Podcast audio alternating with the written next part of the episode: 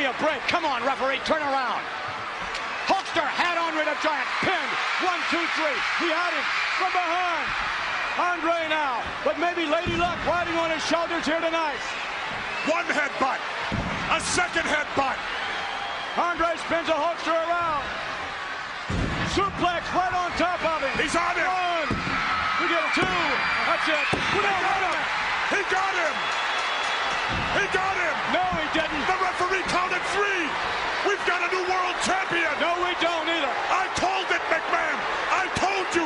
I told the world that the Giant would win it. No, sir.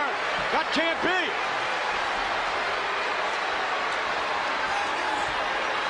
I don't ever want to hear you doubt me again, McMahon. Never, ever again. Dave Hebner, the referee, is outside. He has the championship belt, I believe, in his hands. Hulkster's looking down at him. He can't believe it. He's saying it was only two. He's, he can't be giving the title to Andre. He can't be. Hebner counted three. In wrestling, you don't go by instant replays. This ain't football. It's the referee's decision. I can't believe what a stupid mistake that was. I was just, Huh? I can't Hey. believe that. The guy's only human, McMahon. No, He's just a he can't referee. be. He's going to present it. He presents it to Andre. Raises his hand. We have a new world champion. Ladies and gentlemen,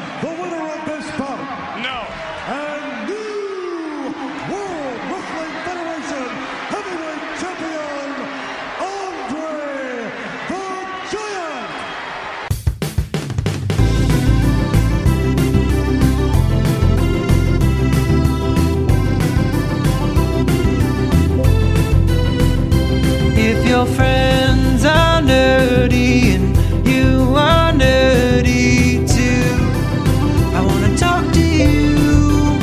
Friends talking nerdy. Hey everybody, welcome to another episode of Friends Talking Nerdy. This is Tim Jousma, and with me I've got. Professor Aubrey, Welcome back to the show. thank you so much. Um, Kim the Geek uh, was planning on being here with us this week, but life happens, unfortunately. Um, she, uh, th- as we mentioned in previous episodes, um, you know, she's going through a lot at the moment. So, um, you know, when she needs a break, she needs a break, and uh, we move on from there. And, um, you know, the show is called Friends, plural, Talking Nerdy. So, welcome back. Happy to be a friend of the show. Yep. Um, before we get into the show proper, we do got a couple of uh, deaths in celebrity land we're going to talk about real quick. Brian Dennehy passed away. hmm that's true. Yep. Um, noted. Um, he's done a lot of character work. I mean, he's probably probably most known for uh, First Blood, uh, the first Rambo movie. But you know, he's done a lot of stuff. I mean, if you need like a big, powerful, if you needed a powerful like law enforcement type of figure, you're gonna have Brian Dennehy in mind. You know, great actor. Um, another uh, person that passed away was Howard Finkel you're like, who the hell is that? you know, um, he was the longtime ring announcer for the WWE. So, um, you know, throughout my entire childhood, all of the um, moments that uh, you know seared their way into my brain, like um, Andre the Giant screwing Hulk Hogan out of the championship. Oh, now do we have to talk about that again? I'm still bitter. Um, but you know, it, his voice, um, you know, the, it, it, he, he's legendary. I mean, and how he would, you know, the winner of the match and new World Wrestling Federation champion. You know, just, just one of those great voices, one of those great people, and apparently behind the scenes, he was a really nice guy too. So, It's amazing how much sports announcers really get associated by fans with the with the team that they're announcing or the whatever it is that they're announcing, and it's it's kind of hard to get used to somebody else doing it when when your longtime announcer passes away. I've been through that a couple of times with with t- things that I watch. Yeah, I mean, I um, growing up in Michigan, um, I uh, would listen to Ernie Harwell his last few years uh, broadcasting um, Detroit Tigers baseball, and for a while, the Tigers actually fired him. And um, they brought in um, this pair that um, that worked for the Seattle Mariners and then went back to the Seattle Mariners, but they were not welcomed in Detroit at all. Everybody hated them, and it got so bad that they had to bring back Ernie Harwell. Um, and I'm sure it was the same for like the Dodgers with Vin Scully. Just yeah, I mean, you you associate all these good memories with those voices that that can tell the story, and his was kind of like that. Yeah. So, going from nostalgic happy memories to angry, pissed off, fuck everybody uh, news. Um, the WWE, my God, they. Wow. Yeah, wow is a good way to re- respond to the WWE right now, for sure. yeah. Um, And this definitely trans- transcends wrestling fans because it is it's so obviously wrong. So Yeah. let's tell the people what happened. Yes, um, a couple things really. Uh, first of all, another episode of Dark Side of the Ring hit, and uh, they talked about the um, the Jimmy Snuka and Nancy Argentino murder case, and in the episode, um, they talked about a passage from Jimmy's book, and they reenacted it, and um, they actually have um, paper government paperwork verifying that the event actually happened without notes detailing what was talked about. Um, they talked about how Vince McMahon and Jimmy Snuka went into a meeting with Allentown, Pennsylvania police officials about the Jimmy about what Jimmy Snuka did to his girlfriend Nancy Argentino. Walked in with a briefcase, walked out without no briefcase, and the murder uh, uh, charges that potentially that, that should have been charged against Jimmy Snuka magically went away. And we know they should have been brought against him because they were he was indicted by a grand jury many years later and those charges were brought against him when he was so old he was unfit to stand trial. Yeah, the um, that's why we got the greatest legal mind that I know in the show. um, the, the the thing too is that uh, the, the the grand jury, I guess, was able to see the autopsy report that did not see the light of day in 1983, where the person performing the autopsy said this clearly is a homicide and, and should be treated as such. But because WWE at the time um, did a majority of their tapings in Allentown, Pennsylvania, and with Jimmy Snuka being one of their top stars, if he was arrested for murder, business would go down and that would hurt the economy. Um, which leads us to our next horrific thing that the WWE has done lately. Um, word came out um, at the beginning of uh, this week, as we're recording, that um, the WWE was declared an essential business by Florida's governor. Yeah, essential, definitely.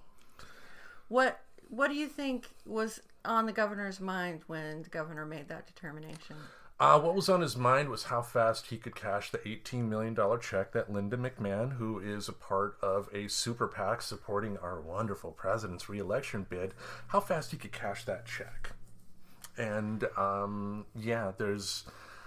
I, stand by my comments uh, that we discussed on uh, episode 99 um, in talking about WrestleMania that, you know, having entertainment available um, as a distraction in these times is important. I have no problem with that.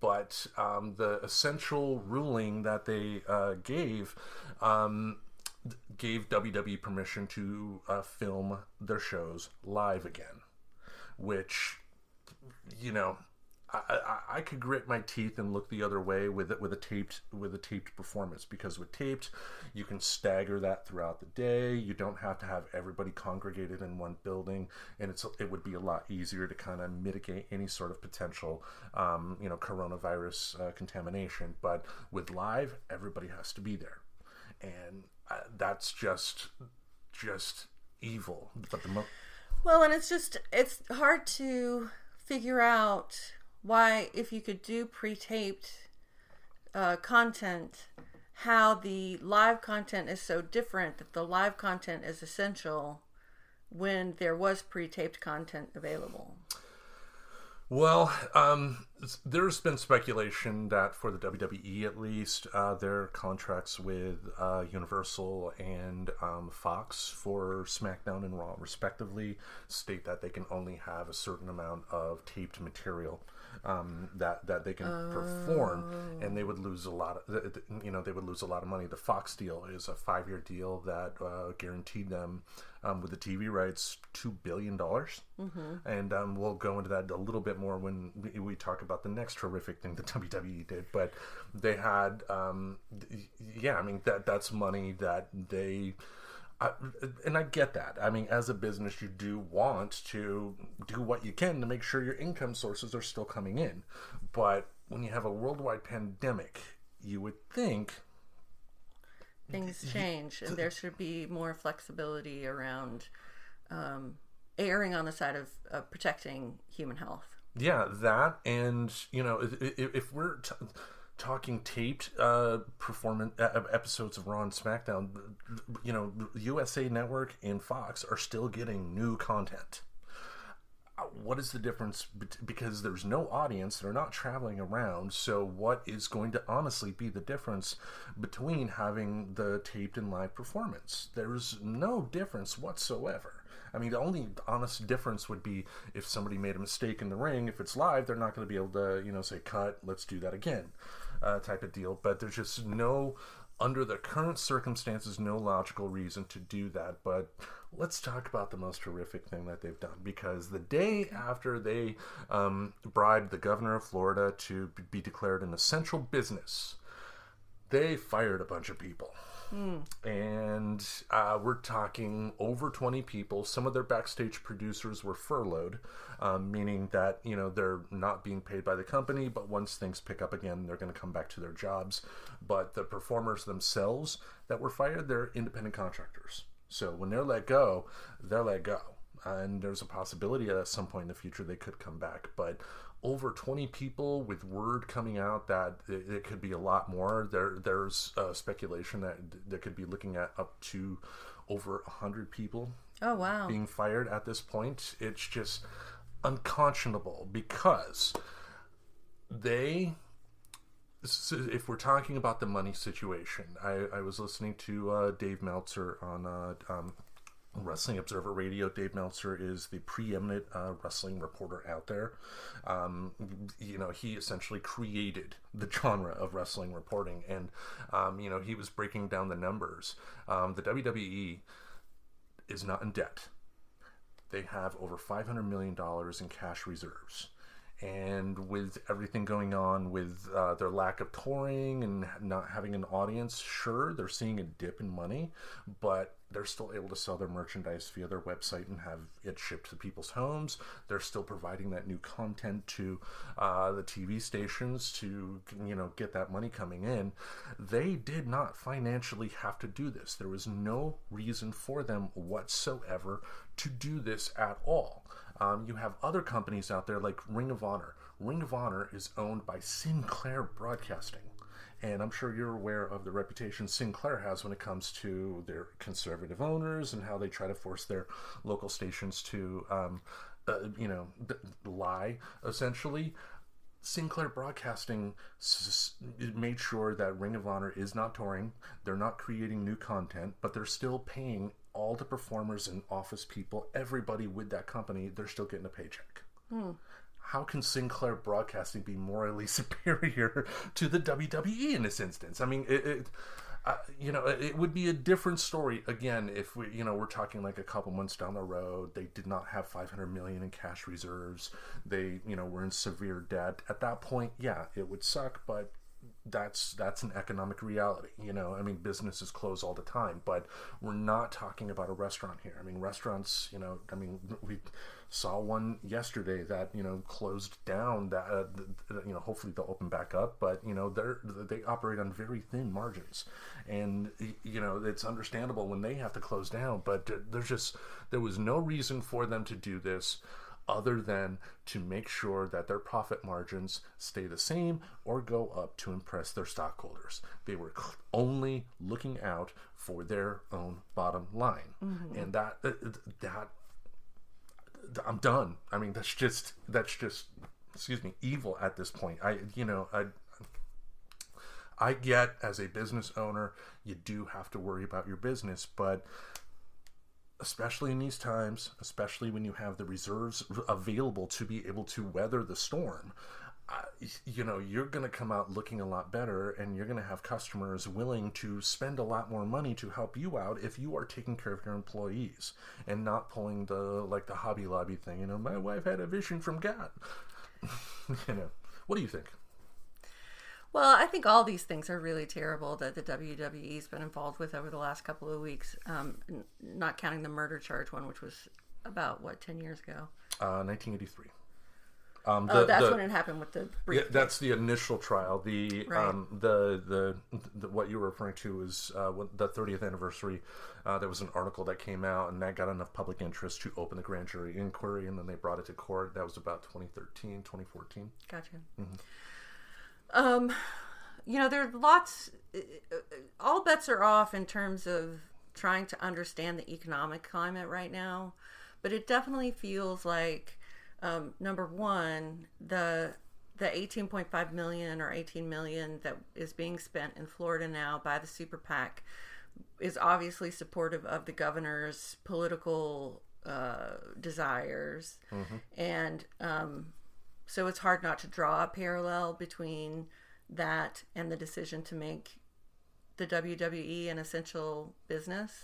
Essentially, when the head of that super PAC is Linda McMahon, who is financially financially entangled with the WWE's performance. You know, if the WWE does well, she benefits. So it was a bribe, plain and simple.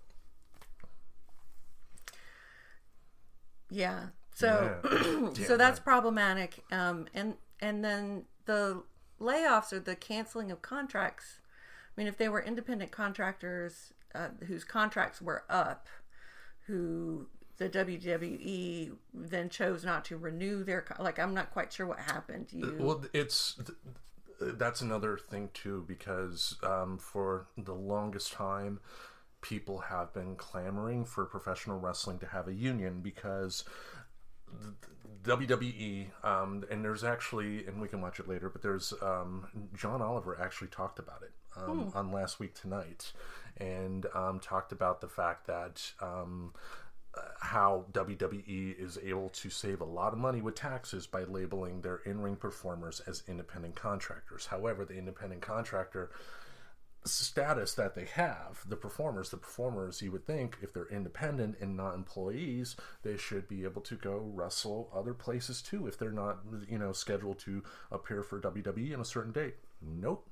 Um, and these performers that were let go the other day, um, you would think if they were let go, then they would be able to show up on another TV show and wrestle there. Nope. oh, they've got some kind of non-compete clause. 90 day non compete clause as an independent contractor. The independent contractor status is absolutely ridiculous um, because they are, I mean, the, the performers in the ring are employees. They, you know, the, the WWE just does not want to pay Social Security tax or pay for health benefits you know um the for the longest time like i mentioned like in uh before wrestlemania two or three i believe jesse ventura uh talked to uh the performers in the wwf and tried to get them to unionize.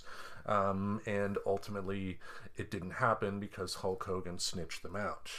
And um, just for too long in that industry, uh, the performers have it beaten over their head that you know union will never happen, and um, just the the, the like the WWE tries to give the uh, appearance of being one big happy family when obviously they're not when they do stuff like this and it's just th- th- they need a union they needed a union yesterday they needed a union 20 years ago they need a union because they are employees if the if the if the WWE superstars decided they're not going to perform what is Vince McMahon gonna wrestle every match by himself in the ring? No, I mean they make his money, yet he hasn't.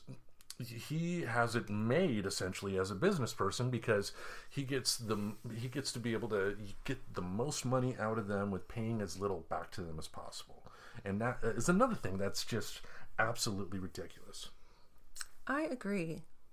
Yeah, so Absolutely. just this um, they have a saudi arabia deal that they've had for the past couple years now uh, the government of saudi arabia hired them to perform two shows a year in saudi arabia um, you know on the one hand the good thing is that you know th- I, I have no problem with the, you know entertainment going around the world and performing, making people happy. And there have been some positives that have happened with the Saudi Arabia show, like women being able to actually perform in the ring, um, which, you know, for that culture is a really big uh, thing. But they're being paid by the government, um, the government that brutally slaughtered a reporter that was saying bad things about them. And when you're hired by the government, similar to when the Olympics were in China a few years back, you know, the announcers are all Saudi Arabia is the greatest place in the world. And I'm done with WWE. I'm just I'm not done as a wrestling fan. Um, there are plenty of other options out there. Um, you know, it would be like you know refusing to wear an adhesive bandage again because Johnson and Johnson, the owners of the Band-Aid trademark, um, you know, did something horrific. You know, you're gonna just go to a different brand if you don't want to use Johnson and Johnson anymore, and that's the same here. I don't think wrestling in and of itself is bad. Um, it has a unique history. Um, we've been watching Definitely. a, we've been watching a lot of uh, documentaries uh, like Beyond the Mat and The Dark Side of the Ring, which is a really good show. Um, up, and and to me, uh, wrestling is you know like comic books and jazz, an art form that is uniquely American. You know, but you. I, I can no longer, in good conscience, support a company that it, that is just so disrespectful to the people that are making them their money. You know, So that's a pretty big deal for you, right? Because some of your favorite performers are WWE performers. Uh, yeah, um, which not the end of the world because you got uh, you know, like YouTube, for instance, has um, non WWE channels will have uh, you know. Will have um, you know WWE content, old old old stuff like the Andre the Giant versus Hulk Hogan, the main event match that we watched on YouTube was not a WWE uh, provided thing. There's plenty of good stuff out there. I know there's one YouTuber by the name of Paul Frazier um, does these great videos where he will take like a month. He will take like it's December 1989, and he has like all the tapes of all the shows that WWE had then, except for the pay per views, and he will take like little snippets, and it's like a greatest hits of what happened during that month, and really well done. Um, so, th- and again, you got AEW, All Elite Wrestling, you got Impact Wrestling, you got Ring of Honor. There's plenty of content out there, and plenty of ways to support uh, these performers without giving money to the McMahon family.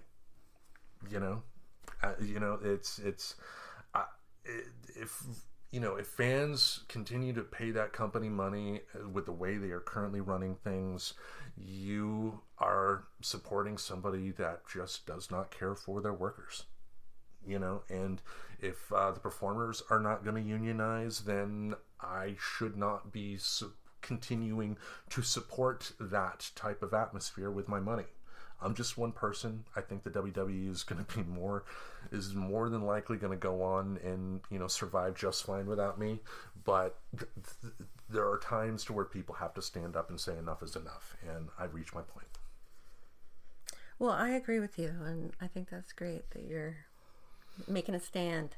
you have to i mean you have to. I mean if if especially in a time like this because again a business being a business there are times to where cutbacks need to be made. I get that. But when all the evidence shows that these cutbacks mainly what they hid in in in their their public relations statement that they put out about this what they hid one little thing that they hid in there in like deep in in the paragraph was the fact that they're not moving their headquarters to a new place in Connecticut as well. And th- th- they there's just just a lot of financial chicanery going on. Um, apparently, they're you know with these talent cuts, they're only going to save about seven hundred fifty thousand dollars. Really? Yeah, so not much at all. So, but let's talk about something brighter, something better, something more fun. I introduced you to the Orville. You absolutely did in- introduce me to the Orville. I'm very happy about it. People don't know that Orville is a um, a sci-fi comedy. On uh, we watched it on Hulu. Uh, its home now is on Hulu. Uh, the first two seasons, when it debuted, was on uh, Fox. Oh, right, Fox. Um, and it's I've only seen the first few episodes, but I really, really am adoring it, and um, I think everybody should watch it. What has struck out with you? What what what made you like it as much as you did? Uh, I really like the characters, uh, I, and I really like the storylines, um, particularly the one about um, the technologically. There's a technologically superior race or a species, The Kalon, Isaac. the Kalon, and um, they have a zoo that is full of all of the lesser. Oh no no no! Oh, Okay, the no Isaac was the robot on the ship, but it, he was still technically. I, I know what you're talking about. The the zoo episode. The zoo episode, yeah. Yeah. So Isaac actually is the only one on the ship who can talk to the the, the other people because he's the only one that's on the same technological level. Um, so it was just a, a kind of a great gotcha moment when you realize that these two main characters from the ship, uh, humans from Earth, got um, kidnapped and put into a zoo in their natural habitat and are being observed. Uh, and it just, you know, raises those questions like good sci-fi does about like, oh, you know, that, what would that be like? Um, and and helps you to have compassion for, and uh, compassion and a uh, maybe critique of some things we do as human beings that, when put in a different context, help us to see maybe what's wrong with our behavior. Which I think sci-fi is great for that. Um, but then it's always got it's got um, just funny moments, and the characters are funny, and it's a it's a really good um, entertaining show. It is. I know. Um, I, I won't go. I'll give a general summary of the episode. I don't. From what it sounds like, you haven't reached that episode yet. But um, there's a character on the show, Bortus. Um, he's a Moclan. Um, his his race uh, is only a single gendered male race, but they have an episode um, in, later in season one where him and his mate have a, a child, and that child is a girl and um, apparently that rarely happens for that race. So there's a big court battle about whether the, there should be a sex change for the child or not. And that was a really fascinating episode, really, really uh, great. Um, one of my favorites from season one uh, was an episode that Charlize Theron guest starred on called Pria. Um, she and the, whole premise is that she is uh, essentially an antique stealer from the future who traveled back in time to steal the Orville ship to bring back into the future. Um, and it just it was a great show about relationship. That episode was about relationships more than anything because the whole premise of the show is the captain and the first mate used to be married. Um, the first mate, um, uh, Commander Grayson, she uh, uh, cheated on him with a Retepsian that's played by Rob Lowe. and, um, um, but the whole premise is that, you know, when they uh, meet up on the ship, it's about the repairing of their relationship and they become friends, uh, which is really good. I love the cast. Um, Adrianne Palicki, especially as Commander Grayson, she, I, I'm surprised she has not done something bigger. I mean, because everything I've seen her in. I mean, she was in Agents of S.H.I.E.L.D. as Mockingbird. Um, she was in the first John Wick movie. Um, she's in this uh, great movie called, I believe it was called What Women Want. Um, she's just a great actress. I'm surprised she hasn't uh, done some uh, bigger stuff. Uh, the Doctor, played by Penny Johnson Jerald, love her. Um, she was on my favorite show, 24. Oh, Um, she played uh, Sherri Palmer, uh, the, the ex-wife of um, the president uh, David Palmer, and uh, she just she on 24 she had a great way of being super nice and then turning super evil um, just absolutely great um, she was also in uh, deep space nine oh, Some I thought she looked seasons. familiar. yeah. Um, and that's another thing about uh, um, the Orville too. Um, one of the producers, Brannon Braga, was uh, one of the produce was one of the big um, figures on the Star Trek in its run. I mean, he, I believe, started off with the Next Generation, but he did work with Deep Space Nine, Voyager, and Enterprise. Um, Jonathan Frakes directed a couple of episodes. Really? Yeah, he directed the Pria episode, and I knew he directed it because, of course, there had to be some jazz playing at some point. um, but season two just got just got better because, um, as we were discussing, uh, the first season is kind of they do rely a little more heavily on uh, the jokes, which is not bad, but I did feel that they did kind of force them in, if that makes sense. You know, um, except for one gag that I'm not going to ruin it, but you'll know it when I see it. Um, it involves Bortus um, and Celine Dion. Um, but the, but season two, the jokes are a lot more natural. Um, by that I mean just um, they feel like the type of humor that would occur amongst um, coworkers on a ship, and and I, I like that. And I'm really looking forward to season three. Season three should be hopefully um, with everything going on coming out soon uh, it'll be exclusively on hulu now um, which is going to allow them to explore some other stuff maybe have sprinkle in uh, some extra swear words that um, they excuse me weren't able to i had carrots before i came here um, it, don't know why the audience needs to know that, but um, maybe they'll be able to sprinkle in some swear words. I know they've already talked about that. Each episode is now going to go longer than the sta- standard 40, 42 minutes you'll get for a network episode. So probably in the 50, 55 minute range. So they'll be able to explore a little bit more, but I'm really excited. Yeah, it would be great to have the third the third season. A third, fourth, fifth. I mean, Yeah, let's keep it going. keep it going. Um, but I know Seth Green also Seth Green, not Seth Green, Seth MacFarlane. Wrong Seth. Um, got uh, recently signed uh, per, uh, first run production deal with uh, NBC. Um, so you know, I, I think the the the Orville is his last uh, thing with Fox. So um, you know, who knows how long that show will be there? But it's it's Seth MacFarlane's version of Star Trek: The Next Generation.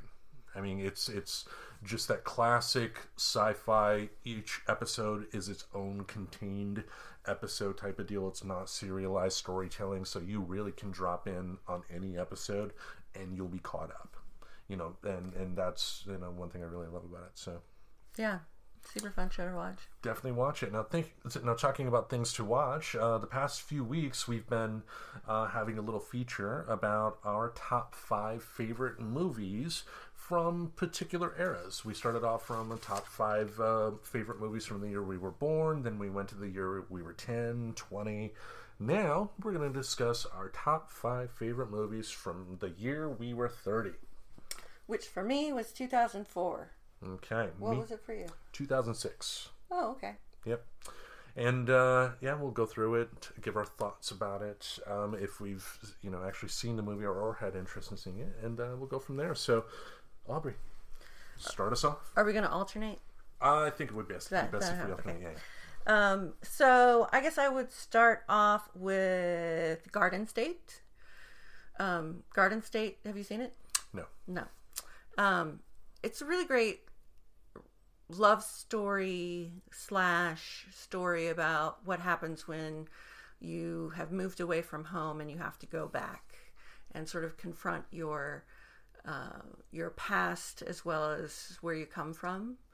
Um, it had an amazing soundtrack, absolutely great soundtrack, and uh, I really enjoyed it. It stars Zach Braff, who I think also wrote it and directed, Yeah. and Natalie Portman. Natalie in- Portman is the other person who was in it, and then his Zach's sort of friend from back home uh, is Peter Sarsgaard, and I love all the Sarsgaards. So Yeah, I think he was in um, this great little movie that Hayden Christensen did. Um, Hayden Christensen uh, played Anakin Skywalker in the prequel trilogy, and everybody just ripped his performance to shreds. But he's a good actor. Um, he did a movie called Shattered Glass. Um, that was uh, a, a, a story about um, something that really happened. There was a writer by the name of Stephen Glass that uh, created um, stories out of thin air and uh, the movie kind of details his uh, his uh, that journey of how his editors discovered that, and just it's it's some of the most brilliant acting I've seen. And um, he Peter Sarsgaard um, plays his editor. And uh, Hayden Christensen just makes you want to pull your hair out. You're screaming like, "Come on, you liar! Tell the damn truth!" But great movie. Nice.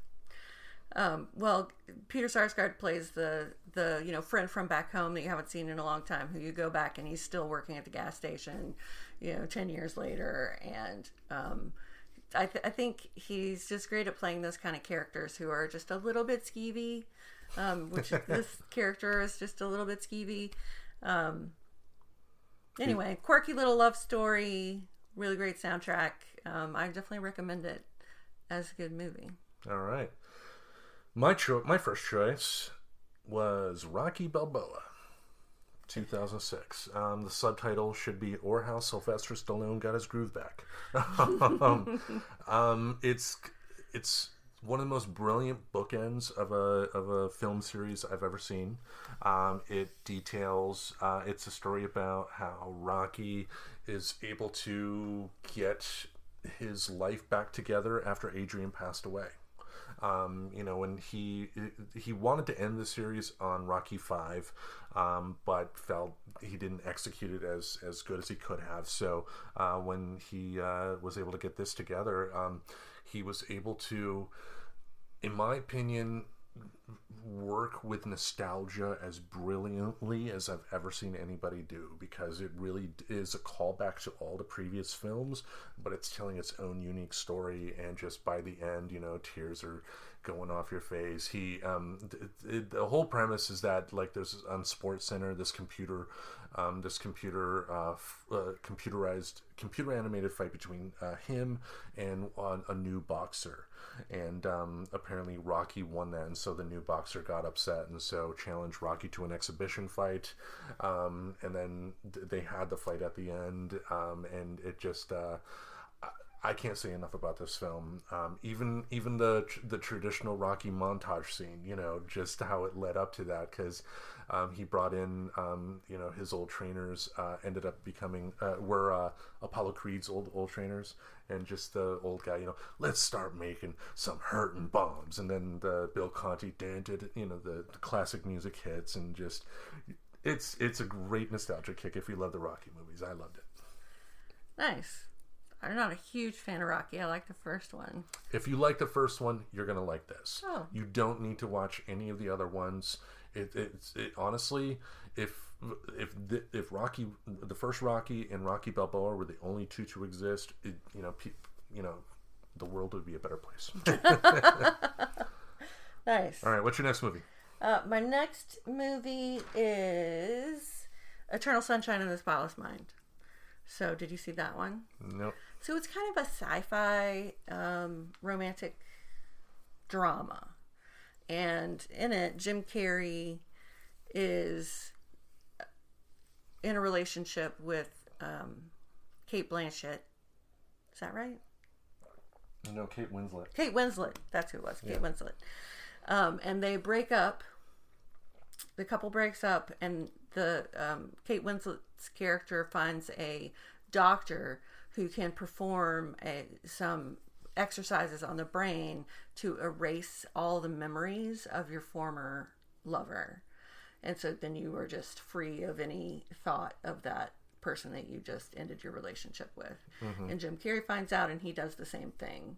And then so they both get their memories Erased. erased and um I hate I don't know how we feel about spoilers, but ultimately I they give them all the time. they um they end up getting back together um, because they inherently are attracted to each other, right? Right. They just um, d- didn't get along in relationship. So I've never had that happen.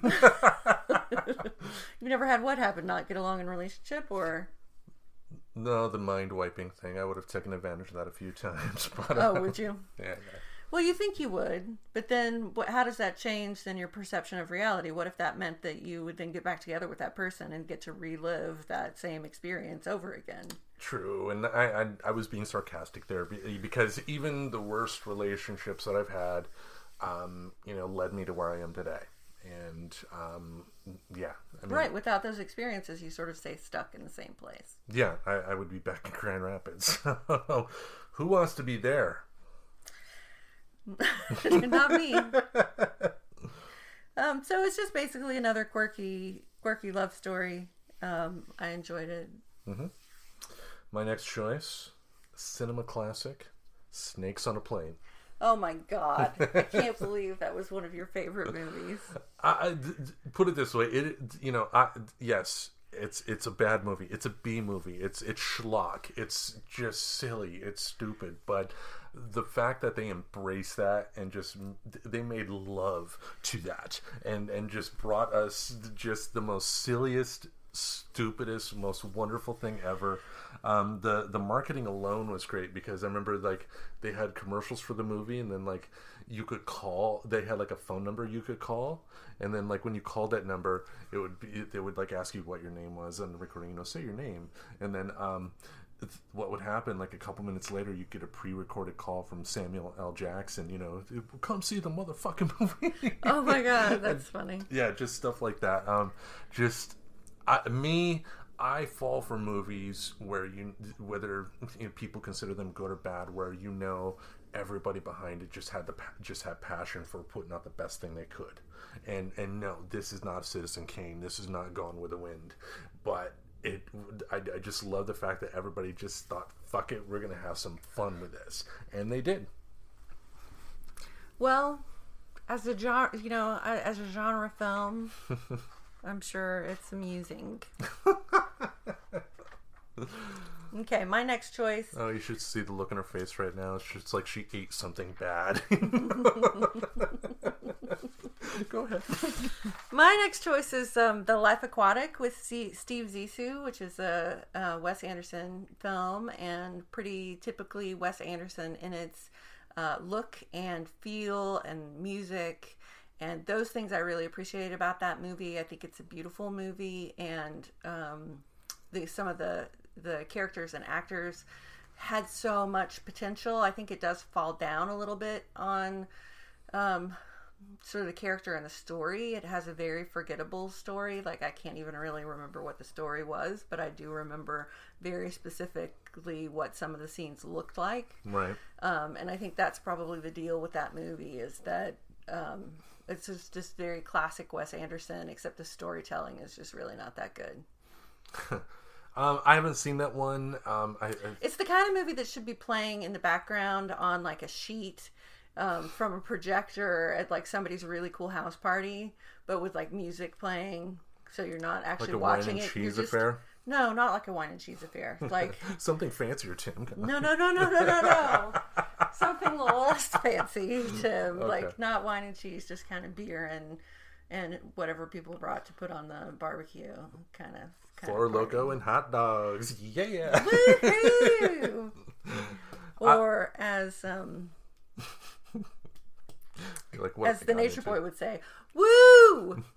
No. Woo! Like that. um, I haven't seen that. Um, I think the only Wes Anderson film I've, I've seen is Rushmore. Rushmore was great. Yeah. Um, I, it's like we were discussing when you told me that. Um, I, if I see it, I'm sure I'm probably going to enjoy it.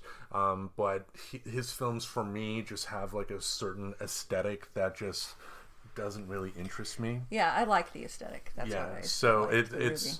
so I, I want to be clear for any Wes Anderson fans that may hear this. I'm not knocking the movie, and if I see it, I will give it a chance, and I may end up enjoying it because he he generally works with with uh, really good actors. Um, but um, it just nothing about it just made me think like I gotta see this. So even Bill Murray. even Bill Murray, um, yeah, because Bill Murray is usually hit or miss. um, uh, you know, in his later career, um, you know, I loved him in Zombieland. He was great there. Did you see him in Lost in Translation? No, you would think I would because Scarlett Johansson was in it. Yeah. What's your problem? I, I, I'm sorry, Scarlett. Uh, um, but that wasn't creepy at all, was it?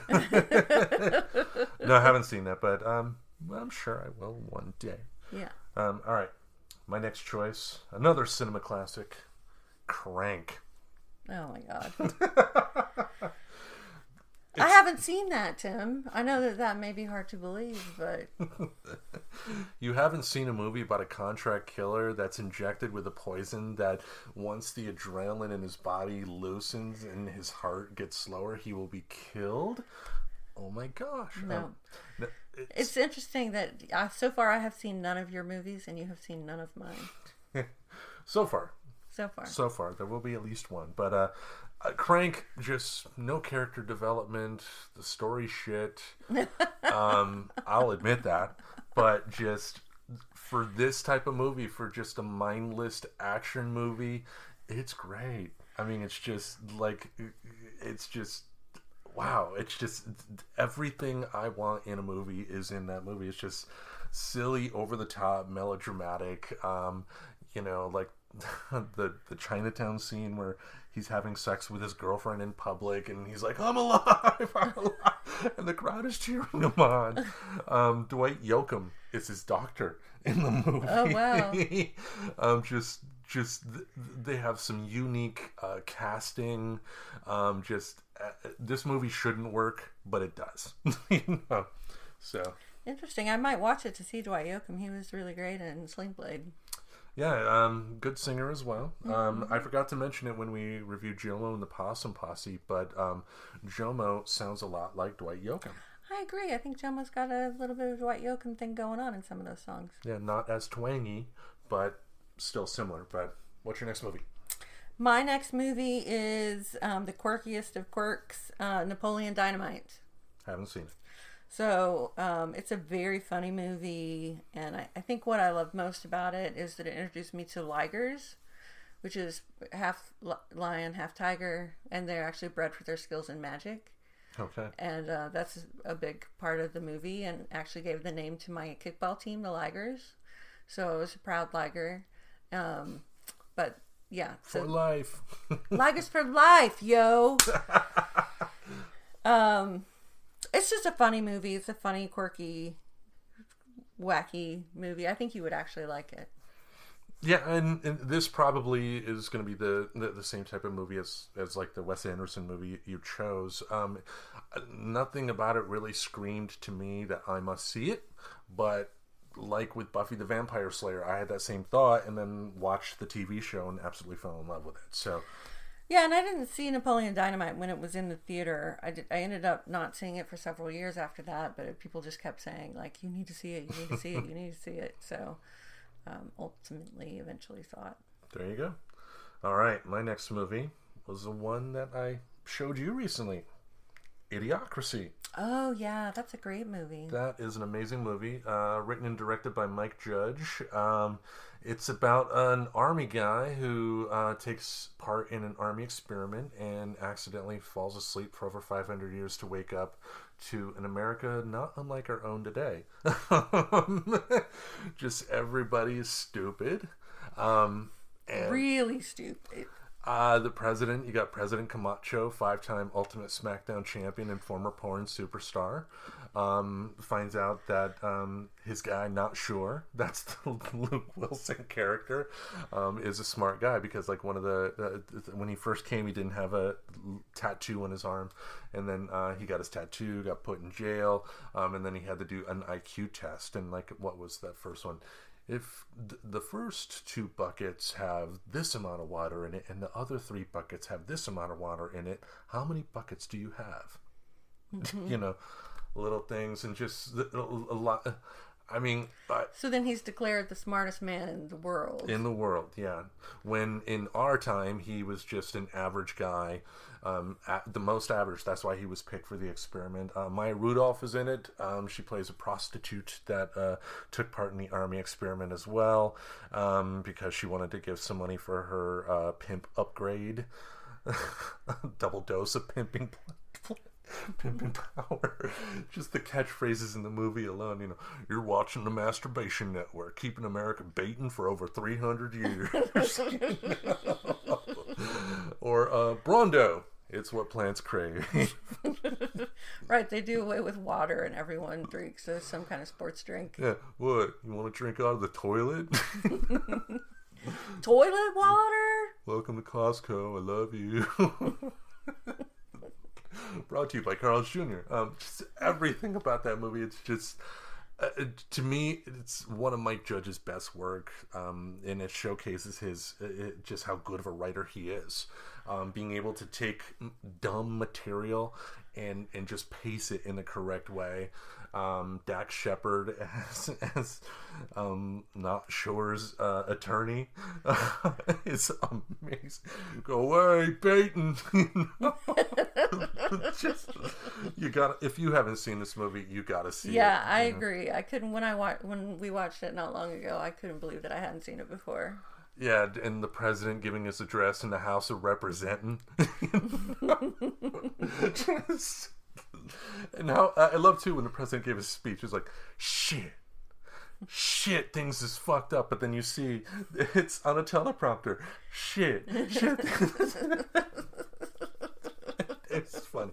You gotta watch it. You gotta watch it. Yeah, What, what's you your last watch it. movie? Okay, my last movie is Ray, the biopic of Ray Charles. Great movie. Yes, wonderful movie. Mm-hmm. And um,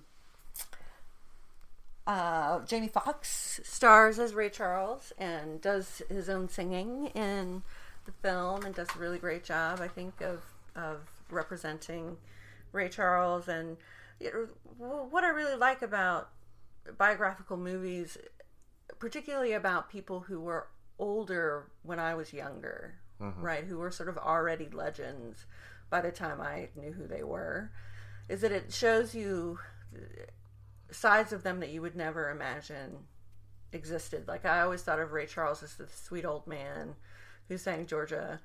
Um, and you know, turns out there was drug abuse in his past and lots of infidelities, and you know, he was pretty wild. And you'd never know that if you if you just were aware of his music. Yeah. Um, so it's a really great movie. Um, yeah, I mean, I, you know, as far as Jamie Foxx, um, if you get the DVD, they actually have uh, some behind the scenes footage of Ray Charles teaching him how to play the guitar and sing like him.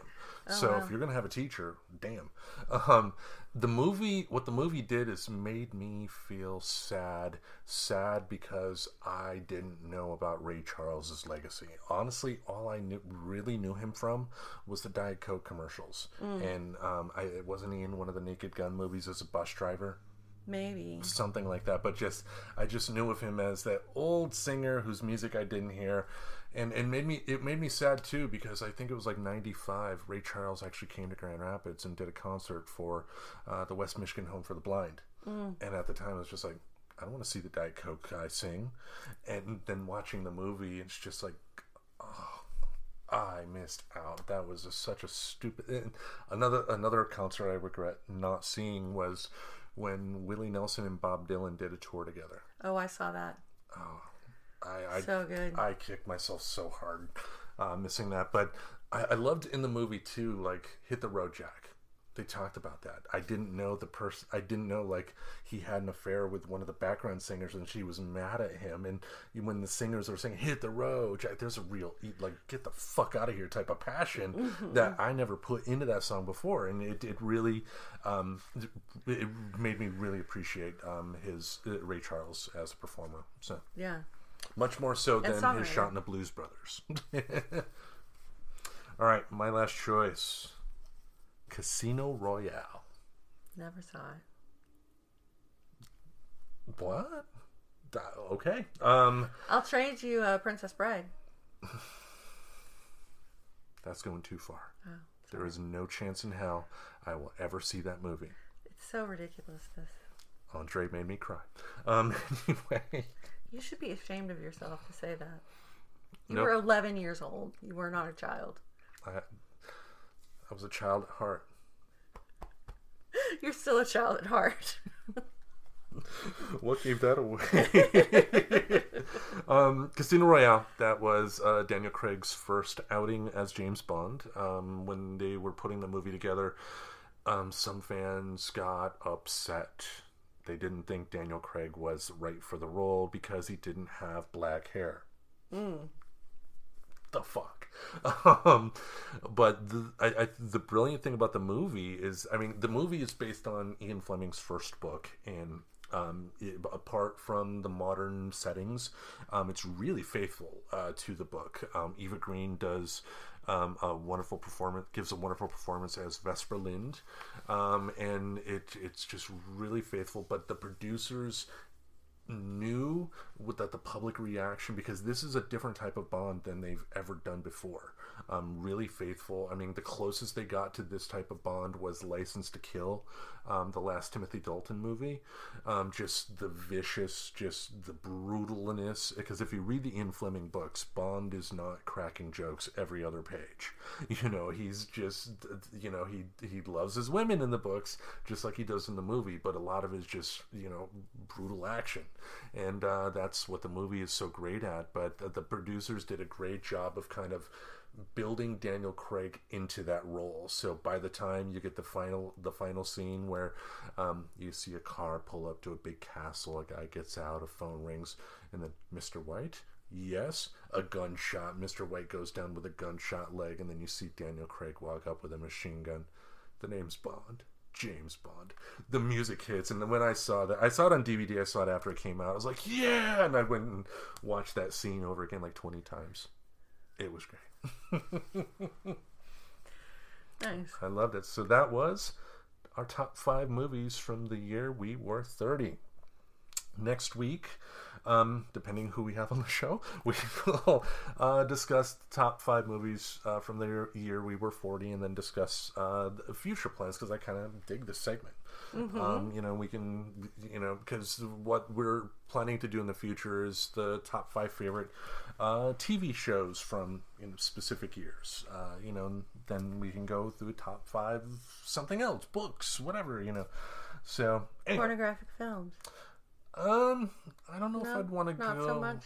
The seventies may have some interesting stuff. um, you know, the eighties not so much. Um, maybe. The, okay. Anyway. People are like, I don't want to know your porn habits. My sister right now would be like ice picks in the ears, like no. Anyway, we have an album of the week. We sure do. It was your choice. It was my choice. It was Shannon and the Clams, Onion. All right. Why did you pick that up? Um, it's one of my favorite albums for uh, this kind of weather. So if you're not in Portland, um, you don't know that it's been in the uh, high 60s, low 70s, sunshiny, clear blue skies, puffy clouds, um, beautiful weather for the last feels like two weeks.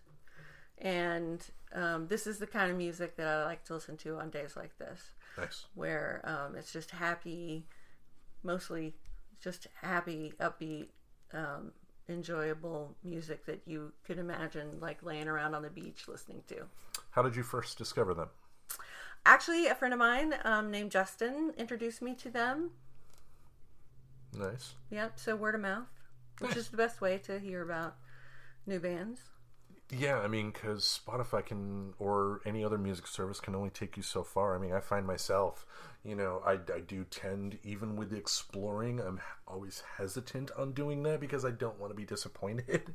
Um, and I'm also stubborn with my music choices, so I only have my usual playlist of stuff that I listen to. But And then the good news is I created a, a station based on Shannon and the Clams and discovered some more similar sort of garagey, surfy bands um, that that were really great as well. nice. Yeah. All right, so as we usually do, we're going to go through the album track by track, give our opinions up or down. Um, the disclaimer we give, um, because we're going to promote this on social media, and if the band themselves were to hear this, whether we like something or we don't something, we're simply just giving our opinion. We encourage you, the listener, to check this album out, especially uh, for bands like this. You know, if we're talking about Black Sabbath, they, you know, they don't need the attention. Um, but you know, band like this, especially with today's climate, you want to help out uh, your fellow artists as much as you can. So definitely buy this album. But track one, So track one is called Boy, and it is emblematic of the indie garage punk um, sound of the band. I think it's got a sort of reminiscent of Buddy Holly surf sound um, going on. Like if you took Buddy Holly and crossed Buddy Holly with the Beach Boys, maybe you'd end up with something that feels a little bit like this song. Um, and it's a great uh, story song about abusive parents, I, I think, and sort of learning how to deal with the neglect of your parents or the disappointment of your parents. and um, had some great harmonies. So Shannon Shaw plays the bass and sings, and Cody Blanchard plays guitar and sings, and they have they both have really um, powerful voices and they have sort of similar character to them and, and they harmonize on this song and it sounds really great sounds they sound great together Yeah, the notes I had, I loved uh, the surfy guitar opening. Um, the vocals for certain parts um, didn't wasn't really my cup of tea, but to your point, uh, the harmonies, especially during uh, the chorus, were were spot on. Really, really good. I mean, that's one thing that one note I'm gonna have throughout the entire album. I mean, the harmonies were just kick ass amazing. Um, to me, it sounded kind of, and there's no wrong answer with this. To me, it kind of sounded like a, it was inspired by like uh, the Phil Spector Wall of Sound type of deal because there's a lot of echoey uh, echoiness to it. So um, it definitely is a retro song, but um, with a modern feel as well, which which I liked. loved it. Second track.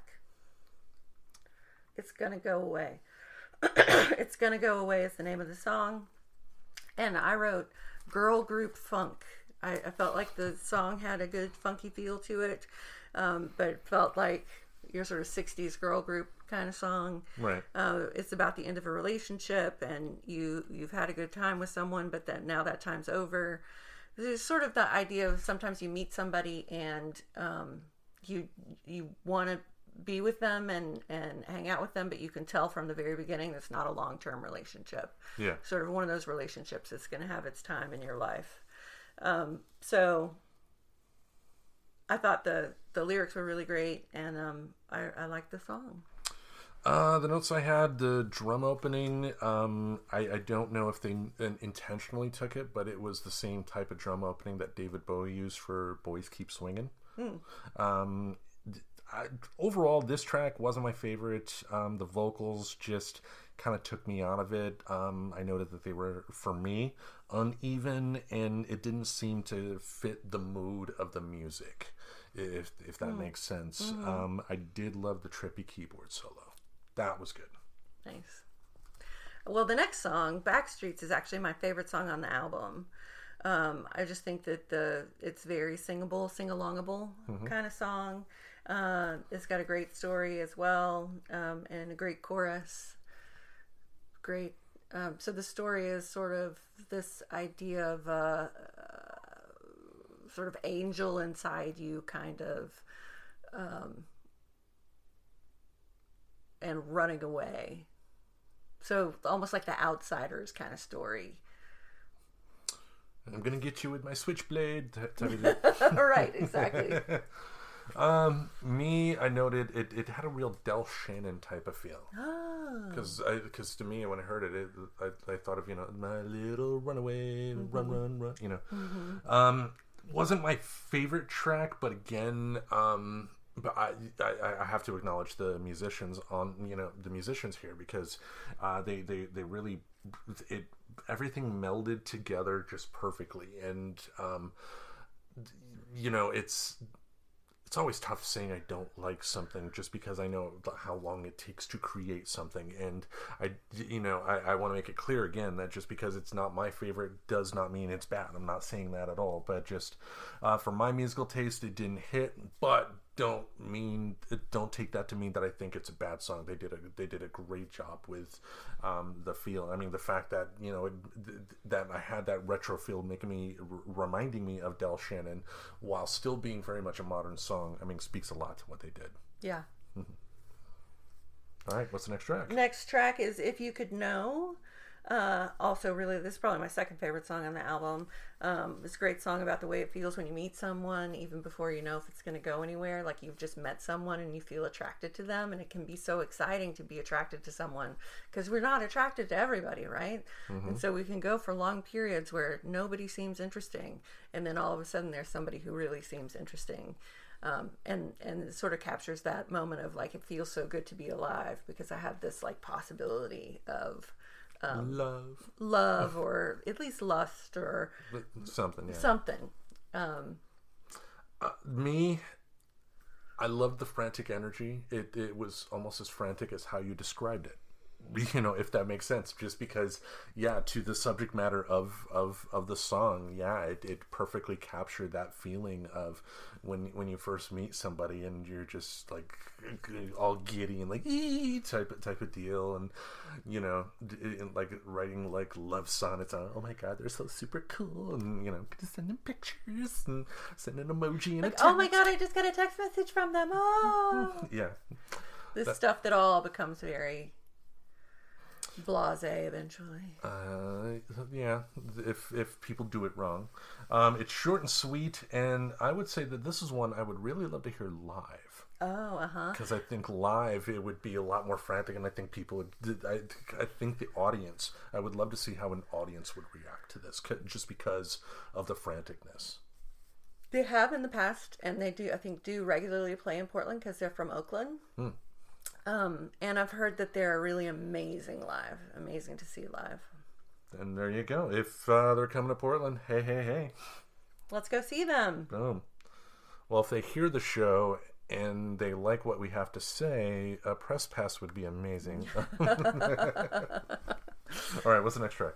Um, the next track is "I Never Wanted Love," um, and this was a, you know, a fun, upbeat song. I, it was somewhat forgettable, I, I thought, um, even though it had some fun percussion and some fun instrumentation. I, you know, there's the organ work was really great in the song, um, and you could pick up a triangle every once in a while. And um, I like fun percussion. I like the, I like the way they use a lot of different um, instruments. Uh, yeah, I mean, I I wrote, I, I loved the retro poppy feel. I love the background vocals, especially. Um, whatever the instrument they used for the solo was inspired. I mean, I didn't know if it was like a guitar or keyboards or, or whatever, but I, I really loved that. And the mood this put me in made me think that this would be perfect in a dance scene in a surf movie Oh, uh huh. you know, just kind of like uh, the old uh, Annette Funicello, Frankie Avalon type of deal, and just you know, kids in bikinis and you know, swimwear dancing around. I, I I dug it. Nice. Um, the next song is Onion, the um, title song, title track, and I think this song has a great surf vibe, great guitar solo, and uh, I really like what she's talking about in the lyrics. You know, she's talking about um, her doctor said I'm an onion, which to me is sort of when you think about mental health in particular, this idea that we're all these multi layered beings and you've got to get like if you get through one layer that doesn't mean that you're finished you've got a whole nother layer that you've got to deal with um, and so the song seems to be about like maybe a little bit of not wanting to do that or getting uh, tired of having to deal with that Yeah. Um, but which I, I think was a, a cool take on the on the subject matter Nice.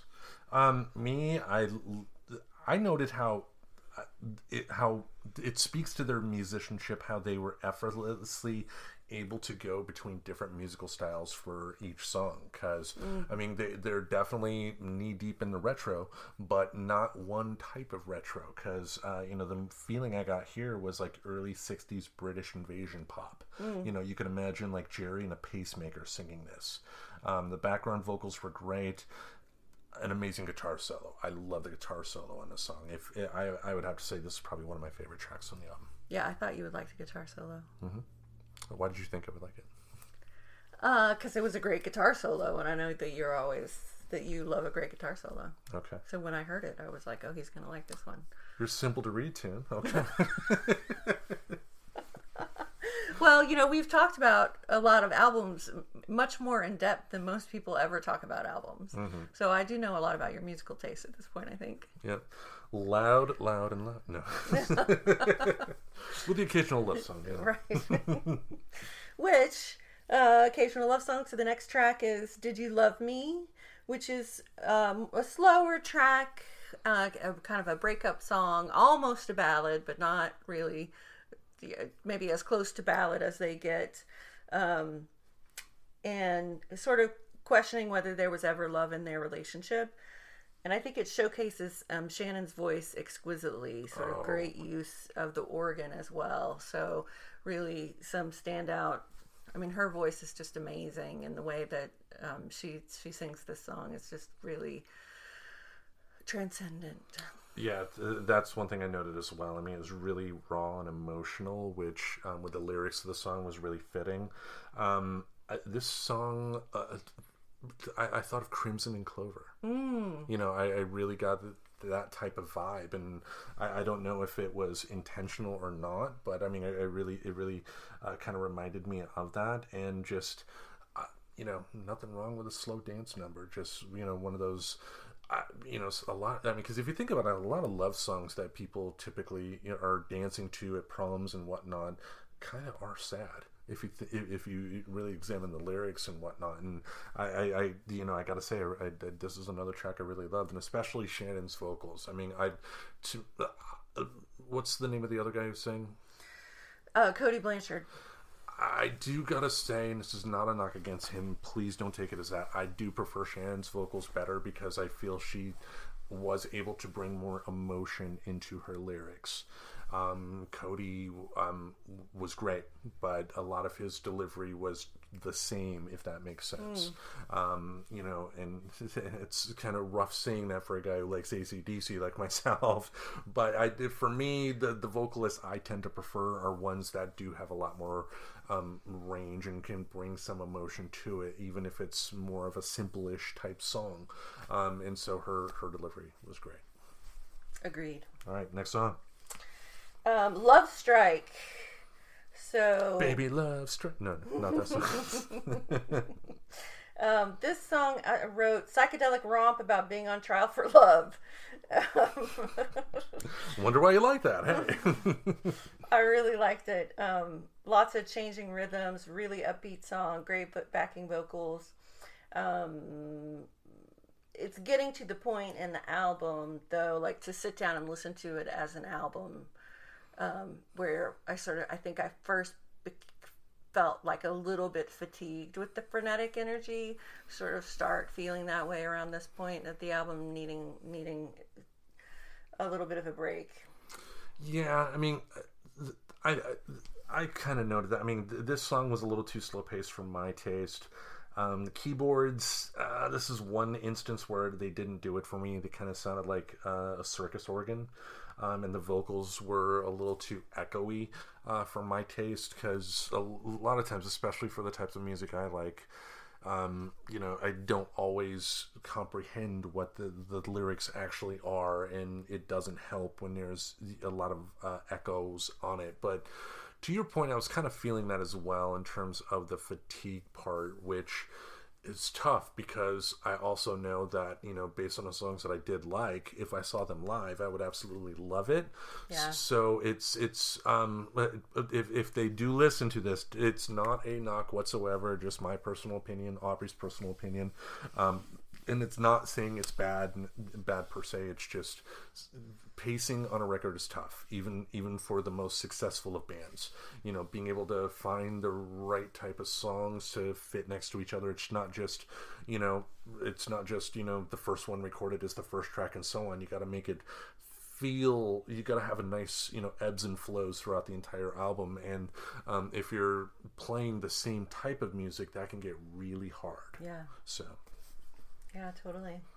all right Well, the next song is "I Leave Again," um, and this song is I, I think Cody sings this one, and it almost reminded me of sort of a um, on the road, a kind of Jack Kerouac kind of story. Like I, I'm always always leaving, uh, always on the road. Can't form relationships really. Uh, it had some fun backing vocals, and uh, I thought a great keyboard opening. I did like the keyboards in the song. That's I had that uh, in my notes. Uh, the vocals were a little too muddy for my taste. Um, just kind of hard to understand just how they mixed them. Um, in my opinion, I loved the galloping pace. You know, just kind of brun, brun, brun. it's it, it, it you know surf music at its best. Let's put it that way. Yeah. Um, just it, it- nice tempo throughout. So even with my you know critiques that I offered, um, it's a good song. Yeah. Uh, the next song is "Trying," which is a slower song, and I think also Cody. And I was re- definitely ready for a little bit of slower song at this point in the album, and um, I, you know, I liked it. It it was almost like a rockabilly kind of song to me. Uh, for me, this was a little slower pace that just didn't hit for me. Um, the vocals seemed out of place for the type of mood they were trying to evoke, which, um, if because with Cody and Shannon, um, as you noted, their their vocals are sometimes indistinguishable. So I, you know, I didn't know who was necessarily singing this, which you know speaks volumes to uh, their work. But it just it didn't have the emotion uh, for me to uh, uh, to really enjoy it. Um, the, the vocals, if anything, too, were just a little too intense for what they were trying to convey. Um, if that makes sense, I did love the um, it, it, the guitar solo because it reminded me of like Eric Clapton in the Yardbirds era. You know, just that that type of a solo.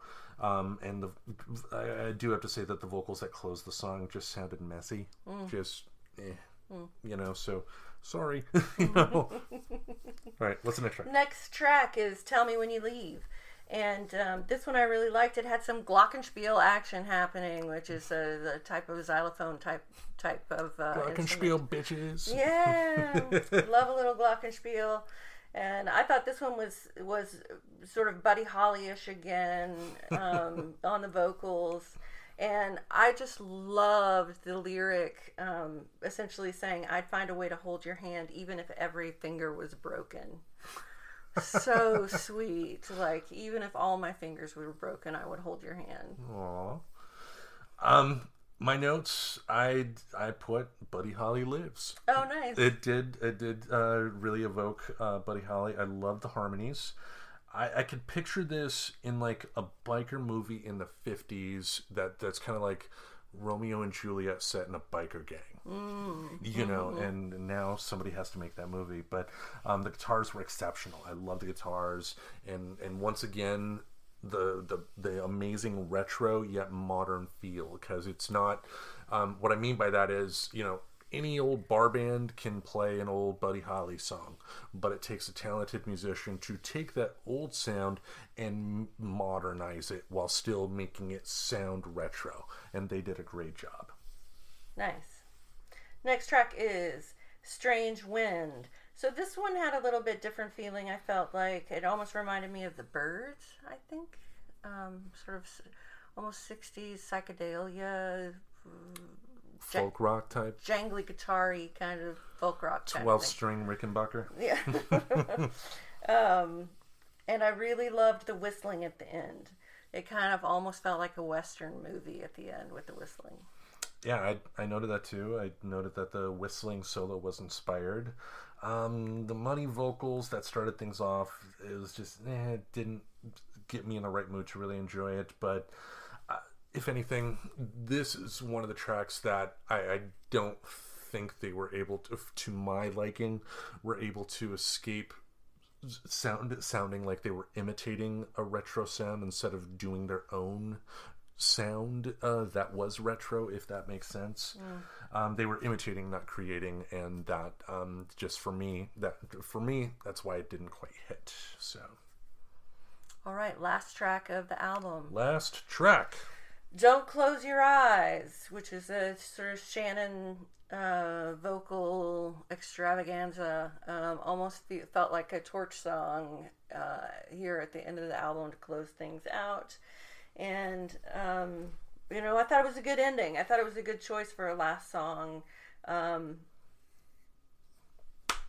I was tired at this point, right? So I, I was ready for a little, uh, little torch song action.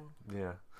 Um, for me, when I heard it, uh, the opening of the song reminded me of that Roy Orbison song, "Crying Over You." Oh, With the uh-huh. crying over you know, type of deal. Uh, the keyboards retro but perfect. It fit the mood of the song. Um, the background vocals once again were really really good. Um, I'm not gonna say this was my favorite song on the album, but uh, to your point, yeah, it was one hell of an ending. I mean, they brought they definitely brought the passion here, um, and if anything, the dreamy close.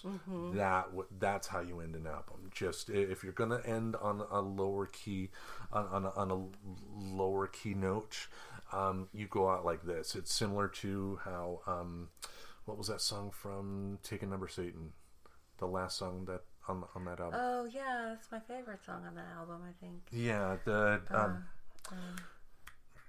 I need it. Yeah, we you don't need it. Yeah. Or you you need it. Uh, Yeah. Don't know it, but we need. Yeah, I'm gonna find that album real quick, but it's it's a similar type of uh, similar type of uh, album close. You know, because again, to my point, if you're gonna close, uh, and I brought this up before, if you're gonna close an album, um, it's gotta be a pro- you need it is the name of You Need It. yeah. Um, but if you're gonna close an album, it has to feel like a show close. Um, whether it's you know going the Who route, um, like that won't get fooled again, something grand and majestic, or like what uh, Chomo and the Possum Posse and um, what they did here, just kind of on, a- on a lower note, like just kind of mellowing and fading away. Mm-hmm. It was good. Excellent. Well, overall, what would you think of the album? I dug it. Um, I, to your point, to the fatigue, I did experience some of that as well, but I can also see where th- th- if they have a live album, then I, you know, I think we might get a lot more of the passion because I think a lot of these songs are are were- are probably best heard in a live, Live. atmosphere with it with a bunch of people. Um, and it's not like a Beatles, a late era Beatles Beatles album, um, you know, like Sergeant Pepper, you know, great album of course, but you know that was meant for just you know putting the ear, ear, earphones on and listening. Um, you know, this was meant to p- play to a crowd, and without having that crowd there, um, with the similar type of sound that they had throughout, um, just the ebbs and flows. It was, yeah, I mean, it did get kind of, you do, I did get kind of fatigued, but don't take that as a negative. Don't take that as an insult. This is a great band. Support them. Check them out. And if they do come to your town, check them out live. Absolutely, check them out live if you uh, if you can, and we'll have to put them on our list of people we'd like to see. Boom. Boom. All right. That's it. That's the end of the episode. Another episode in the books. Well, there you go. Yeah. Excited to get through it. so we will be back next week. Um, you know, if if Kim is up for it, of course, uh, she she will be with us. If not, then it may just be me and Phil. It may be Aubrey back again. Who knows? Um, but we'll one way or another, we will be we will be back. Awesome. All right. It's been a pleasure. as always. All right, and with that, please, um, I was going to say something cool and just have it segue into what I usually try and end the episode with, but I'll just say, and remember, It's such a good feeling to know you're alive. It's such a happy feeling. You're growing inside, and when you wake up ready to say, I think I'll make a snappy new day.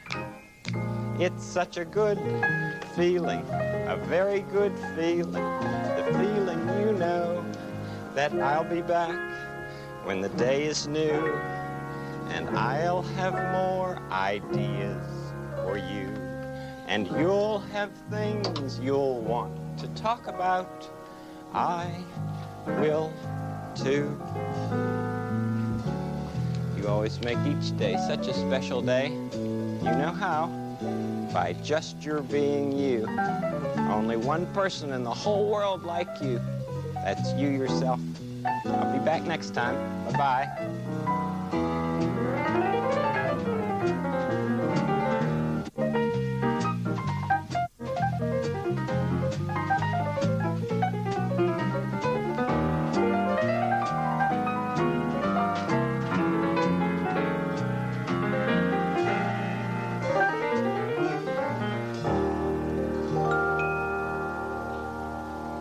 Subscribe to Friends Talking Nerdy on iTunes, the Google Play Music Store, as well as Spotify. Remember to support Friends Talking Nerdy on Patreon. Goodbye, darling.